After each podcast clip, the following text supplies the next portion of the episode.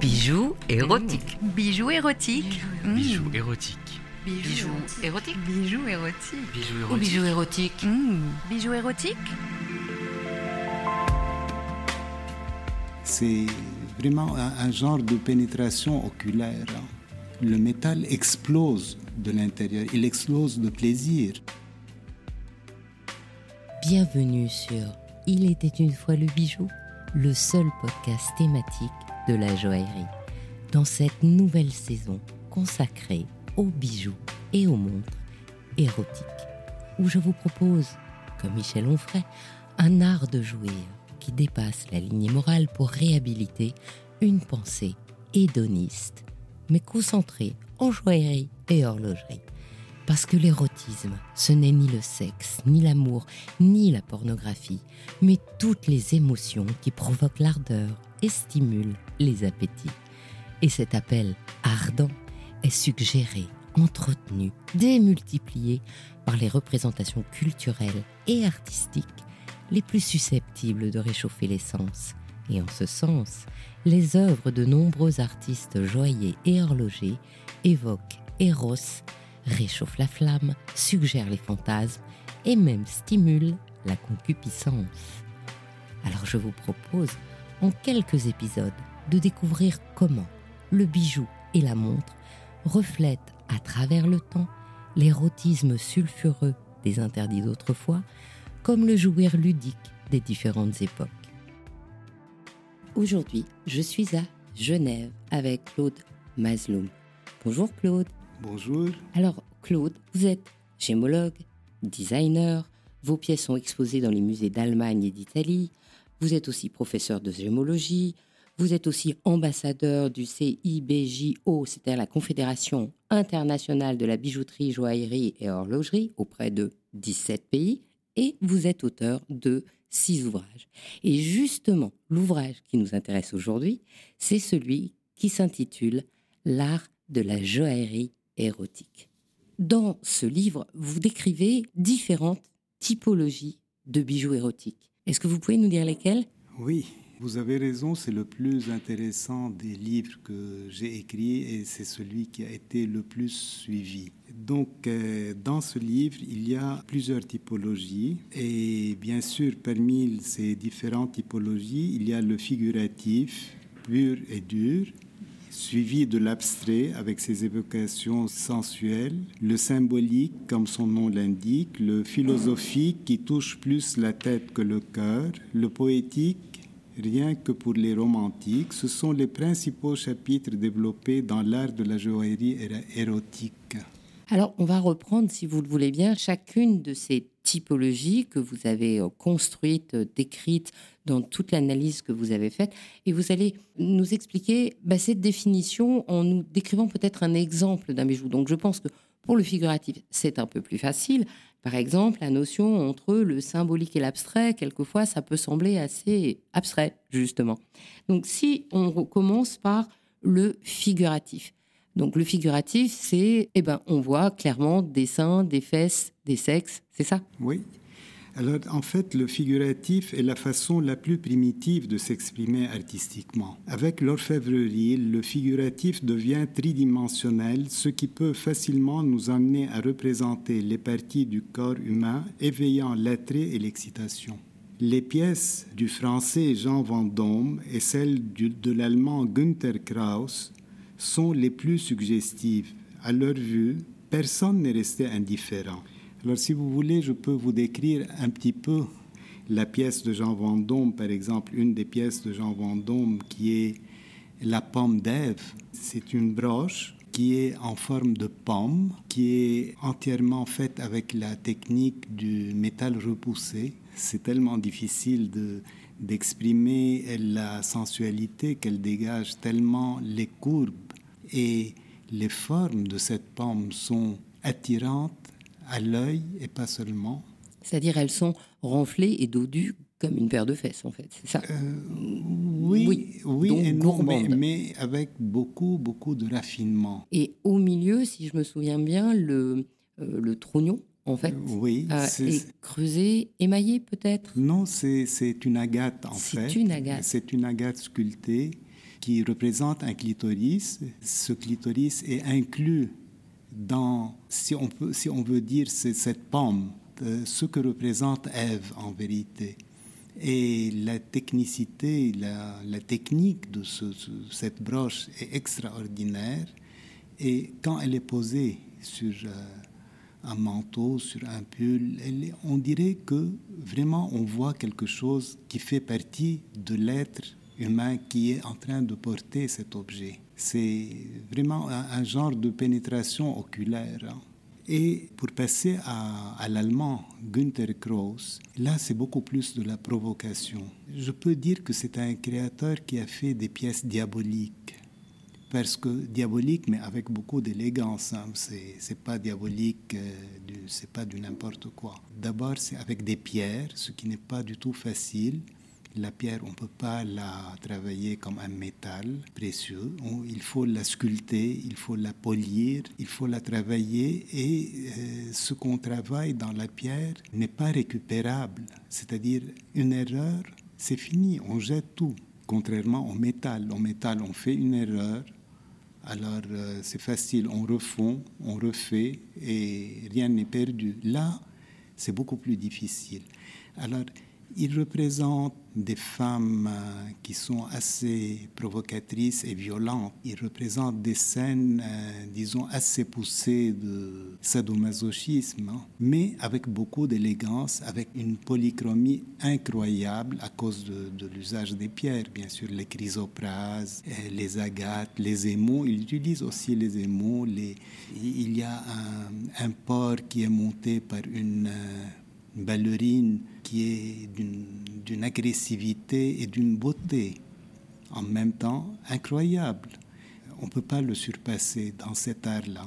Il est vraiment spécialisé dans ça. Il a fait cette collection et c'est vraiment le top du top. Et maintenant, si on passe sur un autre registre à l'abstrait, quelle pièce est symbolique pour vous de cet abstrait? Comment on décrit un abstrait sensuel Alors, l'abstrait n'est pas facile pour révéler l'érotisme avec, avec, abstraction. Pourtant, il y a une des pièces d'art qui m'a impressionné le plus, et c'est une coulée d'or sur une perle baroque du Belge Jean-Pierre de Sadler. C'est-à-dire, il a exprimé tellement de sensualité avec tant de simplicité, ça, ça relève d'une dextérité prodigieuse et le tout est coiffé d'une fantaisie sans limite. C'est un pendentif qui se loge vertigineusement entre les seins au dîner jusqu'aux fesses juste après. Alors vous allez me dire comment c'est, par quel tour de passe-passe que c'est. C'est une image, en fait, un couple qui est en train de dîner, la femme porte ce pendentif, il est sur son cou, il pend, c'est un pendentif et il va entre les deux seins. Il dîne, le regard de l'homme est porté sur le pendentif et ipso facto sur les seins. Donc euh, la femme pousse l'homme à regarder cet endroit-là et ça l'excite, c'est normal. Donc une fois le dîner terminé, elle enlève tout, ok, mais elle n'enlève pas le pendentif. Alors ce pendentif, à cause des mouvements érotiques et des mouvements sensuels et tout ce qui arrive après dîner, donc le pendentif finit sur le dos. Et sur le dos, il descend sur les fesses.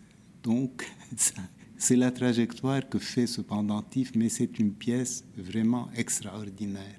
Et je voudrais quand même revenir euh, un instant au figuratif. Hein. je vous en prie. Parce que il faut bien noter un style qui a été, il y a une quarantaine d'années, une trentaine, quarantaine d'années, qui a été poussé par le sculpteur Stefano Michelangelo Polimeni, l'italien. Il inventa le, le style qui s'appelle volage. Ce style-là figure des personnages frivoles, des femmes frivoles, qui sont dans des positions très excitantes, mais avec beaucoup de classe et il a créé toute une série de pièces qui sont des sirènes entièrement couvertes de perles. La couche perlière des perles, quand on, représente une sirène et qu'on utilise les perles, ça donne vraiment la sensation de l'eau. C'est-à-dire on sent que ce sont des sirènes qui sont pratiquement en train de faire l'amour dans l'eau à cause des perles. Et c'est un style qui est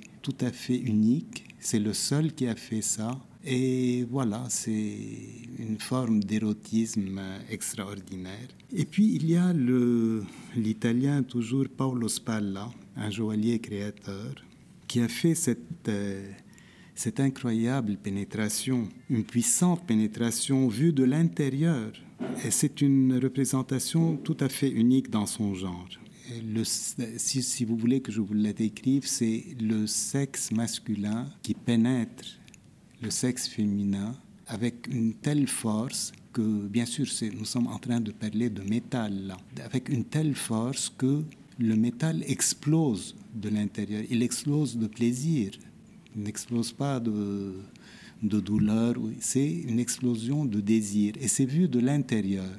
Voilà, alors par la suite, on lui a reproché que c'était trop violent. Mais pourtant, c'est, quand on voit cette pièce-là, comme on l'a décrit, elle être considérée comme violente, mais en fait, elle n'est pas du tout violente. C'est une mini-sculpture qui peut tenir dans la paume de la main, mais il, on lui a reproché un peu la violence de ça. Et alors, il a fait, pour euh, redorer son blason, il a fait deux pommes qui sont en train, deux pommes, une femelle et un mâle, qui sont en train de faire l'amour. Il est passé de, de, ce qu'on peut dire de, quelque chose de violent à quelque chose de puéril. Et il a représenté deux pommes, dont une avec un sexe masculin et qui pénétrait la seconde qui était une pomme féminine. Voilà. Ça, c'était pour revenir un peu au figuratif, parce que ça m'est revenu maintenant. Si vous voulez, euh, maintenant, on peut passer au symbolique. symbolique absolument. Alors, sans hésitation, le symbolon, le symbolon, c'est le titre d'un objet de l'allemand Bernd Mundsteiner et le meilleur exemple de la lapiderie contemporaine. Il exprime simultanément le cumul de l'élément mâle avec l'élément femelle c'est-à-dire de visu, on pressent dans le même objet le positif et son négatif, le phallus et le clitoris qui forment un seul volume symbolisant la bulle de la conception et la continuité de la vie. Alors, si vous voulez que je décrive cette pièce-là, si vous pouvez imaginer deux cônes, ou bien deux obus, disons deux obus, l'un euh, sur l'autre, avec la base, c'est deux cônes l'un sur l'autre, mais c'est en une seule pièce sans interruption. Donc, c'est juste pour vous donner une idée de la forme.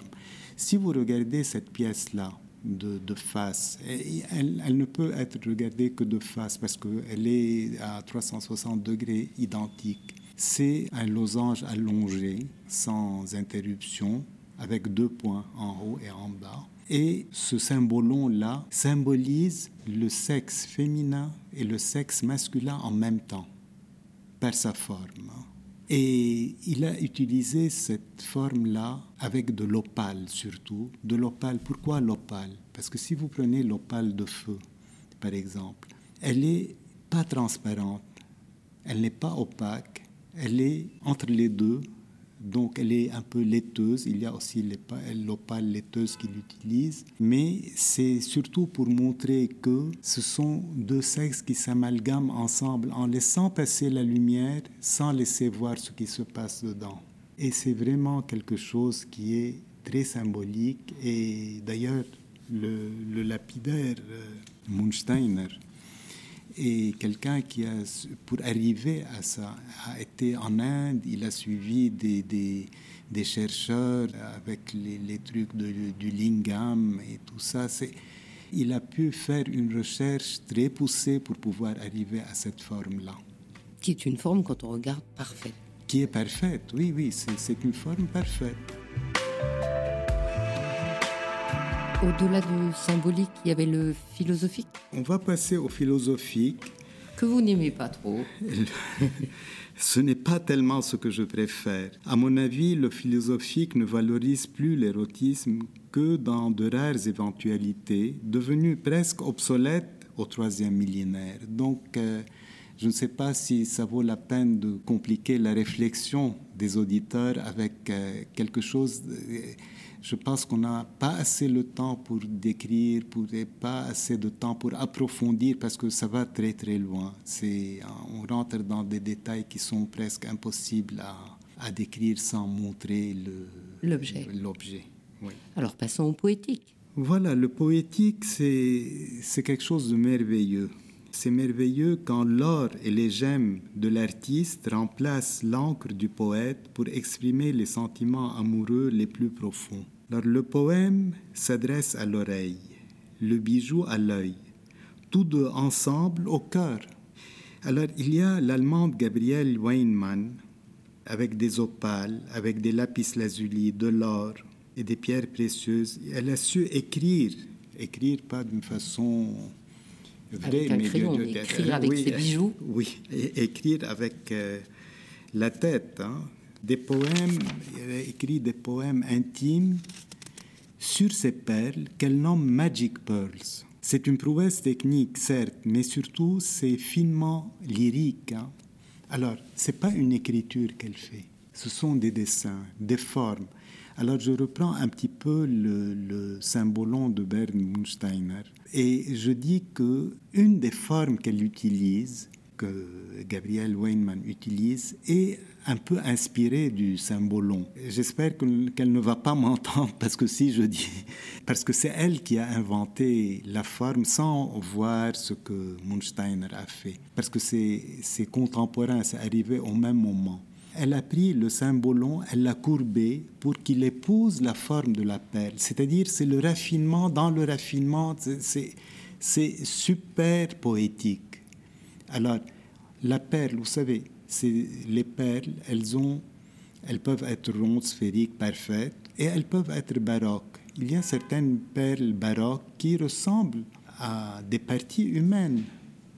Dans le corps humain, il n'y a rien qui est complètement sphérique. Hein il n'y a rien. Donc la perfection de la perle ne s'applique pas à une interprétation érotique quand elle est parfaite, parfaitement ronde. Mais quand elle prend une perle parfaitement ronde et qu'elle y incruste des éléments symbolisant des formes érotiques, ça devient un poème. Et c'est là que réside l'art de Gabriel Weinman. C'est transformer la perle en un objet précieux et lui augmenter sa préciosité grâce à l'or, aux opales qu'elle utilise, surtout les opales de feu et les opales arlequin. C'est vraiment un, travail d'une grande minutie. Elle est la seule au monde qui peut faire ça. Elle a d'ailleurs déposé ce genre de travail partout dans le monde et personne ne peut le reproduire les personnes ne sauraient le reproduire. Ah non, c'est impossible parce que son, nom c'est Magic Pearls parce que c'est vraiment magique. Hein. Ce qu'elle fait est magique. Et donc, votre livre a été fait dans les années 80, l'exemplaire que j'ai moi est de 95. C'était quoi la caractéristique commune de tous ces bijoux par rapport à cette époque-là? C'est-à-dire le, le bijou érotique de l'époque, c'était quel style d'érotisme qui l'inspirait? Alors, euh, à cette époque-là, l'érotisme était surexploité partout dans le monde, sous toutes les formes et avec tous les moyens. Il fut vulgarisé, surtout par la photographie et la pornographie. Des milliers de magazines et des millions de vidéos ont envahi l'imagination en la distordant d'une façon très malsaine, effaçant ainsi toute inspiration de l'érotisme. Ce n'était plus érotique, c'est devenu autre chose. Puis il y a eu l'arrivée brutale du sida. Ce sida a transformé l'amour extra-conjugal et homosexuel en un acte réprimandable, obligeant les coquins à choisir des plaisirs solitaires dénués de tout érotisme. Donc c'était pas facile à cette époque-là de penser euh, à l'érotisme, parce que les, gens ne savaient plus où mettre la tête. Hein. Alors heureusement, les bijoux et les pierres ont échappé à cette vague et n'avaient pas été contaminés par ce tsunami biscornu parce que c'était euh, vraiment les gens étaient perdus complètement. Mais heureusement, notre métier, la joaillerie, a échappé à ça. Personne n'a profité de cela pour euh, faire passer certains messages euh, indésirables. Alors, à travers ces matières nobles et suite à une profonde recherche mondiale, j'ai pu découvrir un véritable filon d'art érotique complètement méconnu et dissimulé dans les méandres de l'expression artistique en général et celle des créateurs d'objets en matière précieuse en particulier. Tous ont été formidables. Ils se sont confiés à moi comme des pêcheurs au confessionnal. J'étais le collègue qui allait les révéler au grand jour et les sauver de l'enfer, parce qu'ils n'arrivaient pas à s'exprimer, parce que ce n'est pas le moment de, de, parler de ça, c'est pas du tout le... Alors j'étais quelqu'un qui y allait les régulariser, si vous voulez. Pour la première fois en absolu, un éditeur adhère, certes avec scepticisme, hein, à l'idée de sortir un livre sur l'érotisme en joaillerie, c'était une première mondiale. Quelques mois plus tard, il fut traduit en plusieurs langues et puis réédité de nombreuses fois. L'exemplaire que vous avez, c'est peut-être un des derniers, parce que s'il est de 1995, ça doit, être un des derniers. Alors, des pays comme euh, renommés comme euh, le Japon et les USA pour leur pudeur hein, en redemandèrent à gogo. C'est pour ça qu'il y a eu plusieurs éditions. Combien ah au total Réédition, euh, neuf. Neuf fois il a été réédité. Et en toutes les langues. Hein. Et donc, de cette expérience, de tous ces bijoux, de ces artistes, c'est lequel que vous avez aimé le plus? Alors, celui que j'adore, c'est Jean Vendôme. Celui qu'on a décrit au début. Oui. Alors, ce que j'aime le plus chez lui, c'est la pomme d'Ève. C'est, comme je vous l'ai dit avant, c'est un chef-d'œuvre qui regroupe toutes les typologies que nous avons citées auparavant. Pas besoin de dire plus que c'est la perfection de Léonard reportée en un bijou du XXe siècle. Un autre moment de ce livre, vous citez des pierres sensuelles. C'est tout un chapitre. Est-ce que vous pourriez essayer d'expliciter quelle est la sensualité d'une pierre par rapport à une autre? Vous venez de nous parler de la perle, de son côté féminin, de, de la façon dont certaines perles baroques ressemblent à des membres euh, humains. Est-ce qu'il y a d'autres pierres comme ça qui sont sensuelles ou plus sensuelles que d'autres? Alors, à premier abord, la sensualité d'une belle pierre peut émaner de sa rareté, sa valeur, sa couleur, son éclat. Ensuite, il y a le fait très important de la posséder. C'est un signe incontestable de virilité, peut-être même d'une extrême sensualité posséder une pierre. Hein. Il y a un collectionneur birman qui me révélait qu'à chaque fois qu'il contemplait son magnifique rubis d'une demi-douzaine de carats, taille pour rester dans le, dans le sujet, se sentait avoir une érection. Il a fini par monter cette gemme en pendentif et ne s'en sépara jamais plus. Alors certaines pierres sont excitantes par leur histoire ou celles qu'elles rappellent. Une de ces pierres qui m'a particulièrement amusé est Claudia. Claudia, c'est un cœur en lapis lazuli sur lequel sont sculptés en bas-relief les lèvres du clitoris d'une célèbre top modèle avec qui le lapidaire prétend avoir passé des moments inoubliables. Ça vous fait rire, mais... C'est ce qu'on projette sur la pierre. La pierre est un moyen d'expression. Avec la pierre, on peut utiliser les couleurs, parce qu'il y a des pierres de toutes les couleurs. On peut utiliser les meules et les, les poulies, les, les brosses pour polir et tout. Donc on peut obtenir les mêmes effets qu'un peintre, certes avec beaucoup plus de difficultés. Et cette difficulté-là, s'il n'y a pas de l'érotisme qui la pousse, ils ne peuvent pas la, dépasser. Il, il, faut quelque chose pour... Le peintre, il va, il va s'inspirer, il va avoir sa muse, il va avoir mais le, lapidaire, il a besoin de beaucoup plus que ça. Il faut vraiment qu'il soit décidé à arriver à quelque chose pour pouvoir faire des œuvres érotiques. Alors, toujours dans, votre livre, après, vous citez d'autres formes d'érotisme. Alors, vous parlez de l'amour mythologique, de mouvements sensuels, d'un gigantisme précieux et érotique, des vêtements bijoux sensuels, de la mécanique excitante, de l'érose biologique, des accessoires messages et des bijoux au masculin. Toutes ces formes sont une approche assez subtile de, l'érotisme, pas forcément excitante, c'est subtil, c'est excitant pour une personne, pas de façon absolue. Est-ce qu'un bijou, de toute façon, n'est pas sensuel, quel qu'il soit?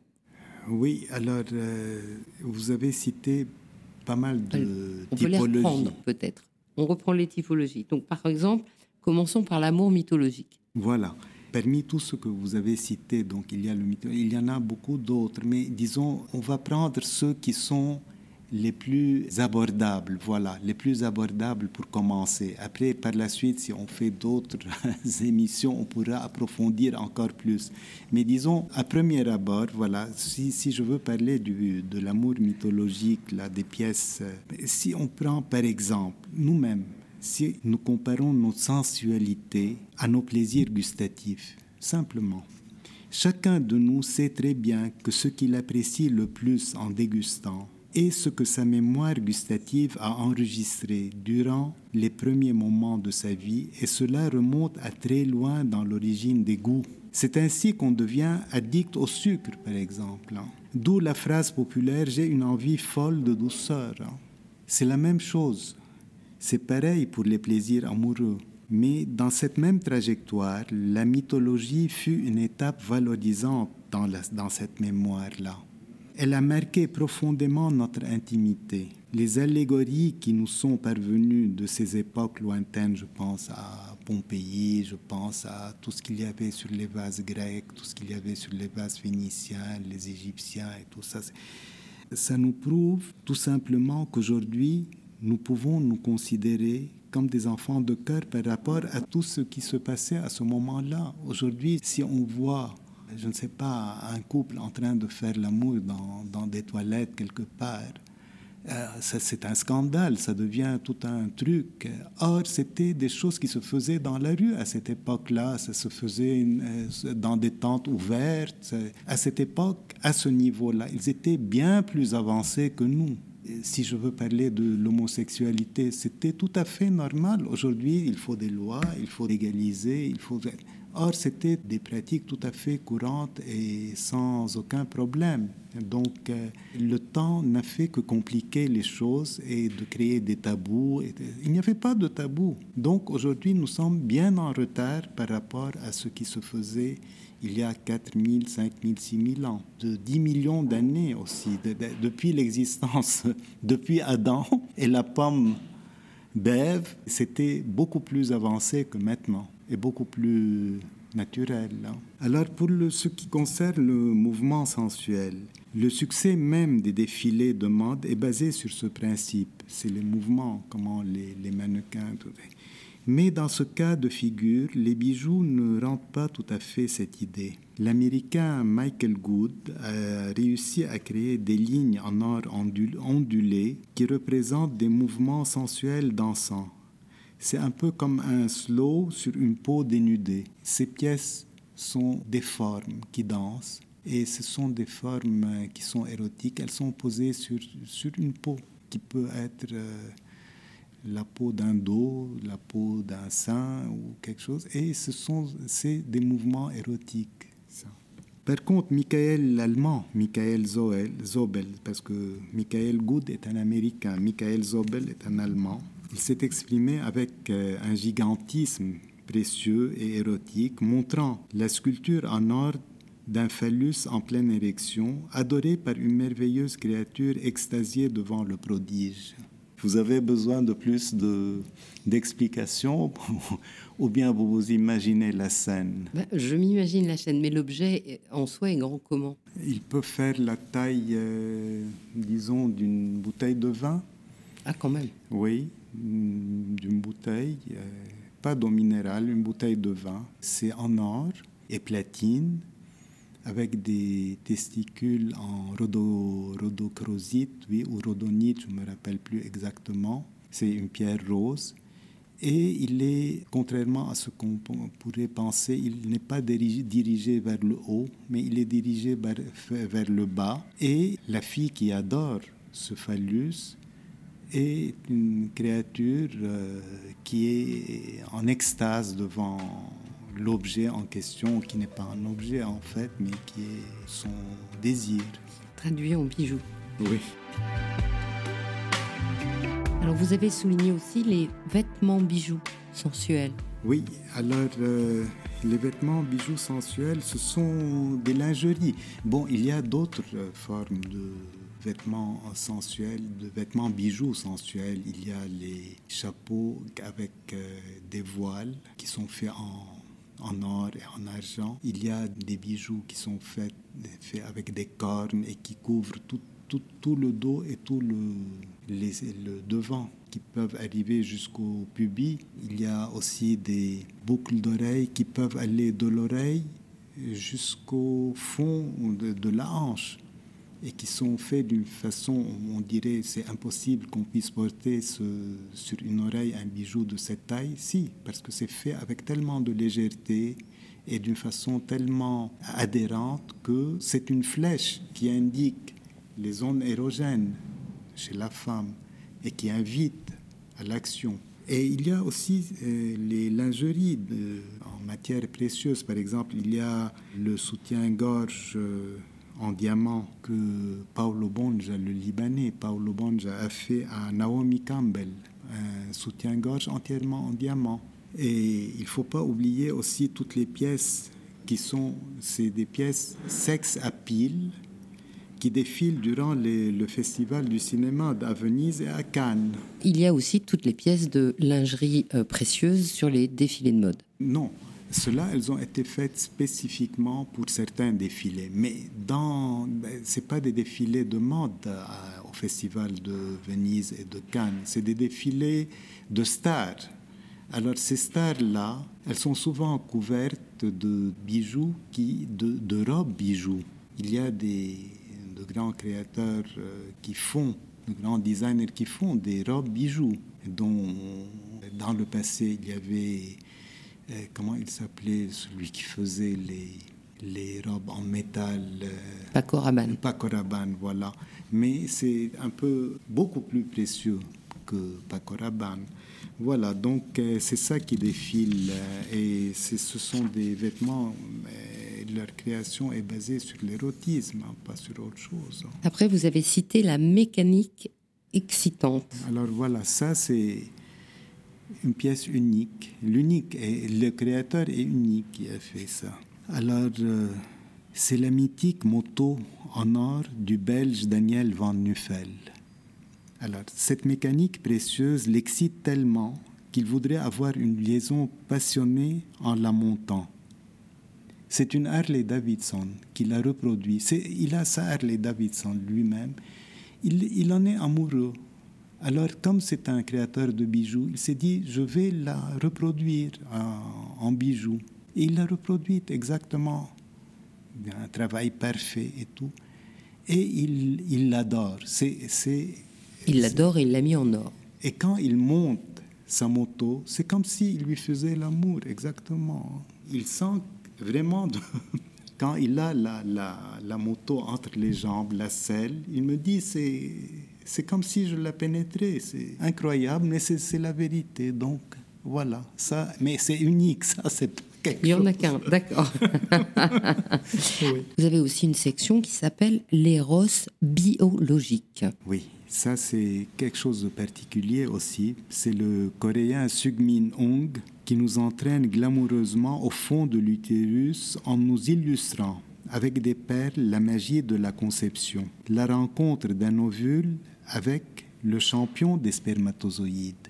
Alors, c'est très simple, c'est une perle, un mabé qui est incrusté dans une broche et il y a une multitude de spermes, de, perles en forme de sperme avec une queue et qui sont tout autour de l'ovule. Et il y en a un qui arrive à pénétrer dans dans la partie qui est réservée à l'ovule et c'est le champion des spermatozoïdes qui a pu féconder le. C'est pour ça que c'est biologique. Mais quand vous voyez cette pièce-là, c'est pas une vue microscopique, hein. c'est pas, c'est plutôt une vue très glamour. Hein. Et euh, ça représente la biologie d'une façon très presque poétique. Oui, fine, oui, c'est ça. La dernière catégorie dont nous parlons, ce sont les accessoires messages. Alors, euh, juste au début du sida, j'avais conçu un bijou au masculin. C'est un porte-préservatif qu'on pend au cou, qui est uniquement destiné aux hommes. Alors, contrairement à ce que disait Tahar Benjeloun, faire l'amour avec un préservatif équivaut à sucer un bonbon avec son cellophane, ce pendentif lançait un message fort à la femme exigeante. Celle-ci suggérait à son homme de ne pas se hasarder à risquer, surtout que cet objet venait de se disposer entre les deux corps lors de l'acte sexuel. Finalement, les garçons essayèrent de l'occulter et ce sont les filles qui se le sont accaparées, ne s'en séparant jamais plus. Elles l'utilisaient coquinement. Alors, soit ça, sinon rien. Une façon de séduire. Et de se préserver. Oui, ça, évidemment, c'est la base de tout. Ça. Et donc, dans ce livre que vous avez fait, un classement de, bijoux érotiques. Comme on va le dire à nos auditeurs, vous êtes en train de préparer un nouveau livre. Et dans ce nouveau livre, est-ce que vous feriez le même classement ou est-ce que l'évolution de l'érotisme des gens a apporté des nouvelles rubriques dont vous aimeriez nous parler? Oui, alors euh, dans l'ancien livre, il y avait quelques sujets. On peut parler d'une vingtaine, d'une trentaine de sujets en incluant les détails et tout ça. Aujourd'hui, il y en a beaucoup plus. Hein. Pourquoi? Parce que d'une part, moi-même, j'ai évolué. Mon œil s'est habitué à voir partout là où il y a vraiment des messages érotiques. Je les vois partout, partout là où ils existent. Donc, euh, la pomme d'Ève de Jean Vendôme, par exemple, je la vois même dans une vraie pomme maintenant. Pourquoi? Parce que mon œil s'est habitué à, voir, à chercher et à capter le message. Donc, le livre qui va être fait va être fait d'une façon beaucoup plus précise. Et là, je vous parle, je me permets de vous parler de la qualité des photos de l'ancien livre, qui, à mon avis, aujourd'hui, techniquement parlant, elles sont nulles, parce que il n'y avait pas de technique à cette époque-là. C'était l'époque des diapositives. Il fallait poser, il fallait l'art direction. Donc, euh, la qualité des photos dans l'ancien livre est lamentable. Il n'y avait pas de, possibilité de reproduire vraiment les, les, les, finesses de chaque pièce, les détails. C'était pas quelque chose de facile. Aujourd'hui, c'est un jeu d'enfant de faire de belles photos, de bien disposer les objets, de bien les agrandir, de bien faire ressortir les, les éclats, les couleurs, les formes, les volumes. Et donc la sensualité de l'objet, en fait. Mais oui, parce ben que voilà. c'est vraiment différent de voir un, bas-relief et une, une sculpture. C'est tout à fait ça la différence. Alors aujourd'hui, c'est beaucoup plus facile et ce qui sera une différence entre l'ancien livre et le nouveau, ce sera une, une des choses les plus importantes, la qualité des photos. Par ailleurs, vous m'avez dit que vous regrettiez de ne pas avoir parlé notamment du rapport entre le luxe la luxure, le bijou érotique. Et il y a un deuxième point qui m'avait amusé. Vous m'aviez dit, j'ai trouvé des bijoux de deuil érotique dont je parlerai dans le prochain ouvrage. Et ça, je trouve ça, waouh, je suis vraiment suspendu à vos lèvres. je ne sais pas ce que c'est. Alors peut-être qu'on commence peut-être par le luxe. Qu'est-ce quelle est votre notion du bijou? Parce que le bijou, c'est du luxe. Est-ce qu'on le prend au sens luxe, la lumière, au sens luxe, la luxure? Est-ce que c'est ça le rapport? En lui-même, en lui-même, le luxe est quelque chose de, qui, qui, pousse à la sensualité. Alors quand vous avez un couple qui veut faire une escapade, un couple clandestin, je veux dire. Histoire que ce soit plus sensuel. oui.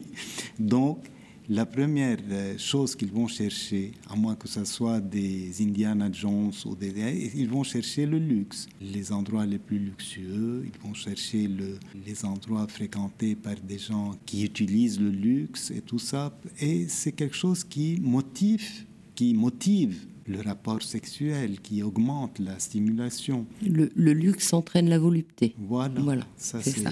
Et donc, dans les bijoux, vous notez une différence? Parce qu'un bijou, c'est du luxe. Oui, mais le, bijou fait partie de ces scénarios-là. Il y a les, bijoux qui, qui sont tape à l'œil, et les, bijoux qui, qui, sont faits euh, juste avec des idées purement commerciales, euh, même si c'est des grands noms, même si c'est, ils sont faits juste pour être vendus et pour, à, à des fins commerciales ce n'est plus du tout le bijou d'artiste, ce devient du bijou industriel. Même si, je répète, c'est de grands noms, de grandes marques, parce que finalement, les grands noms et les grandes marques, ils ont fait. Leur passé a été, leur début a été les belles pièces qui sont recherchées. Il y avait des pièces avec des plumes et des pièces euh, avec des camées représentant des scènes érotiques. Bon, euh, ça, euh, aujourd'hui, ils ont serré, serré, ils ont économisé, ils ont cherché ce qui se vendait le plus, le petit bijou, le petit truc, le petit machin. Bon, ça se rétrécit, ça se rétrécit, puis ça arrive à zéro après. C'est ce n'est plus de l'art, ça devient de l'industrie. Donc voilà, c'est ça le...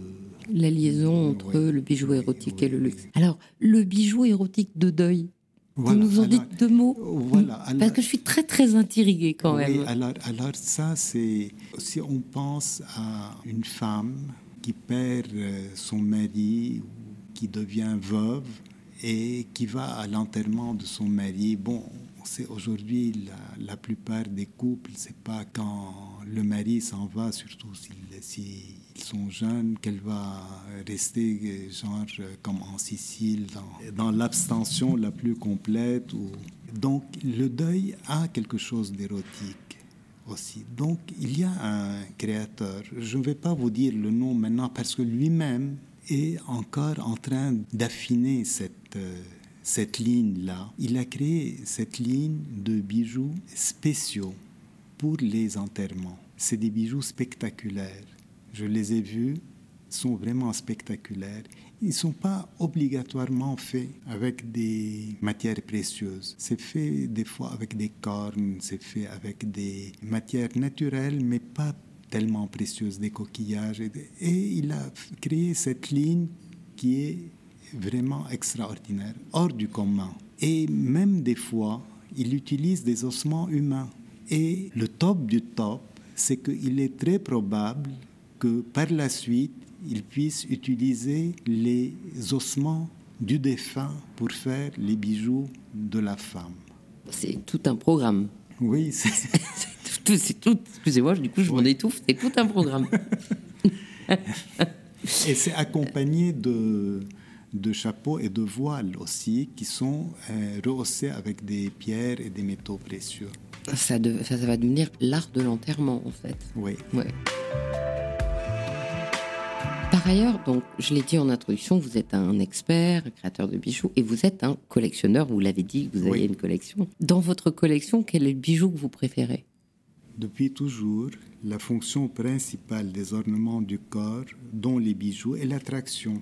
Durant des décennies, j'ai sculpté et créé en ne pensant qu'à cette attraction. C'est ce qui me motivait le plus. Je ne vous cache pas que c'est devenu même une obsession. Souvent, il m'arrivait de refuser une commande parce que celle-ci était sans âme. Je me disais, bon, à quoi ça sert Peut-être je vais gagner quelques sous, d'accord, mais ça ne m'intéresse pas, c'est pas ça qui m'intéresse. Ce qui m'intéresse, c'est de créer quelque chose qui est beau, qui me satisfait. Et ça, c'est aussi une forme d'érotisme. Alors, dans, ma vie euh, professionnelle de chercheur de pierres rares, j'étais continuellement dans des situations quelque peu bizarres et surtout en contact avec des personnages. Ce sont des personnages de caractère et des, des aventuriers qui ont des qualités humaines inattendues. Ainsi, j'ai commencé à travers eux à collectionner exclusivement les pierres et quelques bijoux des fois aussi euh, qui étaient faits par des par d'autres collègues. Alors quand je ne pouvais pas les acheter ces pièces, je les clichais en amateur. Enfin, l'idée de les partager m'est venue en me disant qu'il était impossible que des objets pareils ne soient pas appréciés par le grand public et qu'ils n'attisent pas la curiosité des connaisseurs. Alors pour ce qui est de mon bijou érotique préféré, c'est une question excessivement difficile. C'est comme si vous me demandiez à un père de choisir un parmi tous ses enfants.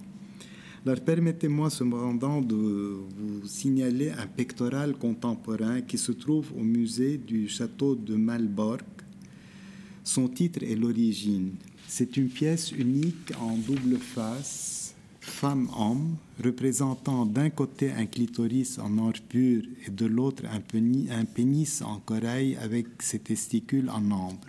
Les deux sexes sont amalgamés au milieu du pectoral. Le sexe féminin est positionné sur la bande de cuir, laissant deviner des jambes écartées et relevées vers le cou. Le sexe masculin se dirige directement vers la bouche. Les deux sexes se rejoignent par le bas, avec une boule en ambre située là où devrait être l'anus, et de laquelle partent deux colliers en ambre, comme une double queue qui contourne les seins et dont les deux extrémités se rejoignent dans le dos. Alors vous trouvez ça un peu compliqué. Je ne sais pas comment simplifier la description. Simplifier alors, la description. on va donner rendez-vous au musée du château de Malbork et ça me semble une bonne idée. Dans ce livre qui est, de- qui est devant nous, est-ce que euh, vous regrettez quelque chose?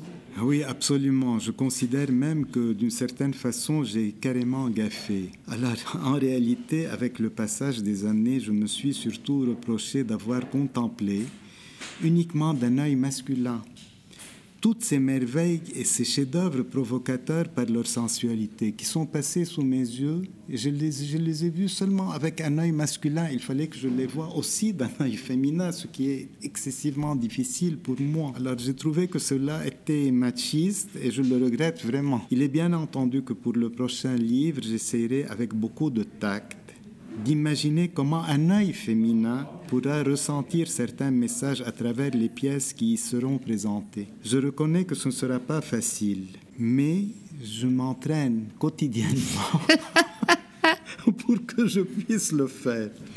Ce qu'il me faut pour y arriver sérieusement, ce sont des créatrices de bijoux sensuels.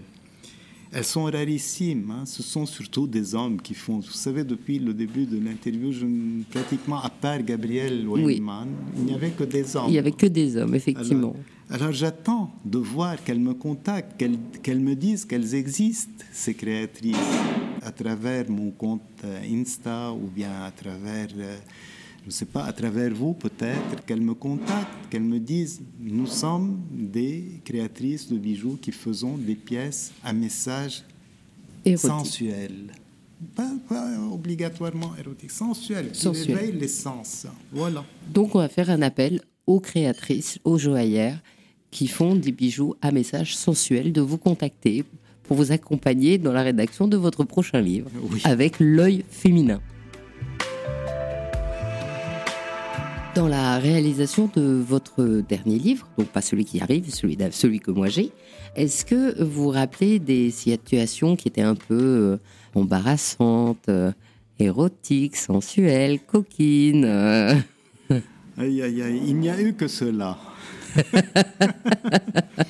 Heureusement que je ne suis pas intimide et surtout que ces situations m'amusent énormément. D'autre part, ces épisodes, c'est-à-dire une motivation, c'est- une motivation sans égale pour faire avancer le processus de la conception de l'ouvrage. C'est un ouvrage qui ne peut pas fonctionner si- si l'auteur n'est pas motivé. C'est pas un livre qui parle de, je ne sais pas, de cuisine ou de. Il faut, il faut vraiment qu'il soit motivé pour qu'il puisse exprimer. Alors, bien sûr, éthique et description obligent. Je ne me permettrai jamais de raconter ces scénarios en détail Oh, zut mais juste y faire quelques allusions. Alors, Alors, à titre d'exemple, pour un casting, j'ai dû placer une broche conique, hein, je précise la forme conique, sur une bouche pulpeuse, hein, une alliance symbolique sur un mamelon, un pendentif phallique entre deux seins. Tout ça se trouve dans le livre. hein. Une tiare qui va du nombril au coccyx ou la pose d'un piercing là où on s'attend le moins, laissant l'imagination des auditeurs compléter ce joyeux tableau. Je ne sais pas comment ils vont faire, mais c'était des situations euh, vraiment... Bon, pour quelqu'un d'autre, ça, ça aurait été très embarrassant, mais pour moi, ça va. Je, je me délecte. voilà. Et alors justement, alors là, ce sera la dernière question de ce podcast qui traite des bijoux et des montres érotiques. Qu'est-ce que vous en attendez? Alors, euh, beaucoup. Diantre. Trop. Oh. Mais pas assez. Ah. beaucoup parce que je considère que parmi vos interlocuteurs et vos auditeurs, il y aurait de nombreux prétendants et surtout prétendantes à figurer dans mon prochain livre. En effet, je vous écoute depuis vos premiers podcasts. Vous vous distinguez par le choix de vos interlocuteurs. Leur originalité et leur clarté en font des gens authentiques, des artistes, des créateurs et des artisans qui savent ce qu'ils veulent. De vrais professionnels passionnés.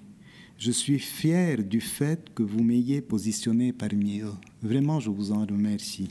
Quant aux à vos auditeurs, ils sont naturellement et parfaitement bien filtrés. Déjà, s'ils vous écoutent, c'est qu'ils sont bien loin de la superficialité habituelle et qu'en réalité, ils veulent découvrir et comprendre les sujets que vous abordez, et ce jusqu'au bout de l'émission. Et ça, c'est quelque chose de formidable, hein, parce que c'est la crème de la crème que vous avez. Ça, c'est, je trouve que c'est extraordinaire. Trop car je serais comblé si parmi tous ces enthousiastes je trouve des créateurs ou des collectionneurs aptes à coopérer avec moi pour perfectionner le prochain ouvrage, justement pour satisfaire la curiosité, d'ailleurs compréhensible et justifiée des lecteurs. Et ça, ça peut être fait à travers vous. Eh bien, ce sera le mot de la fin. En tout cas, Claude, je vous remercie beaucoup et je vous souhaite un très très bon second livre sur l'art de la joaillerie érotique. Certainement. Au revoir Claude. merci beaucoup. Je suis Anne Desmarais de Jotan et je donne une voix aux bijoux chaque dimanche. Et notre prochain rendez-vous pour effeuiller ce sujet du bijou érotique sera très bientôt, car vous le savez, j'aimais en alternance sur mes trois podcasts natifs. Pour rendre votre attente croustillante, j'aurai le plaisir de vous accueillir sur mes autres podcasts, Le Bijou comme un bisou, le podcast des histoires de bijoux, et Brillante, le podcast des femmes de la joaillerie.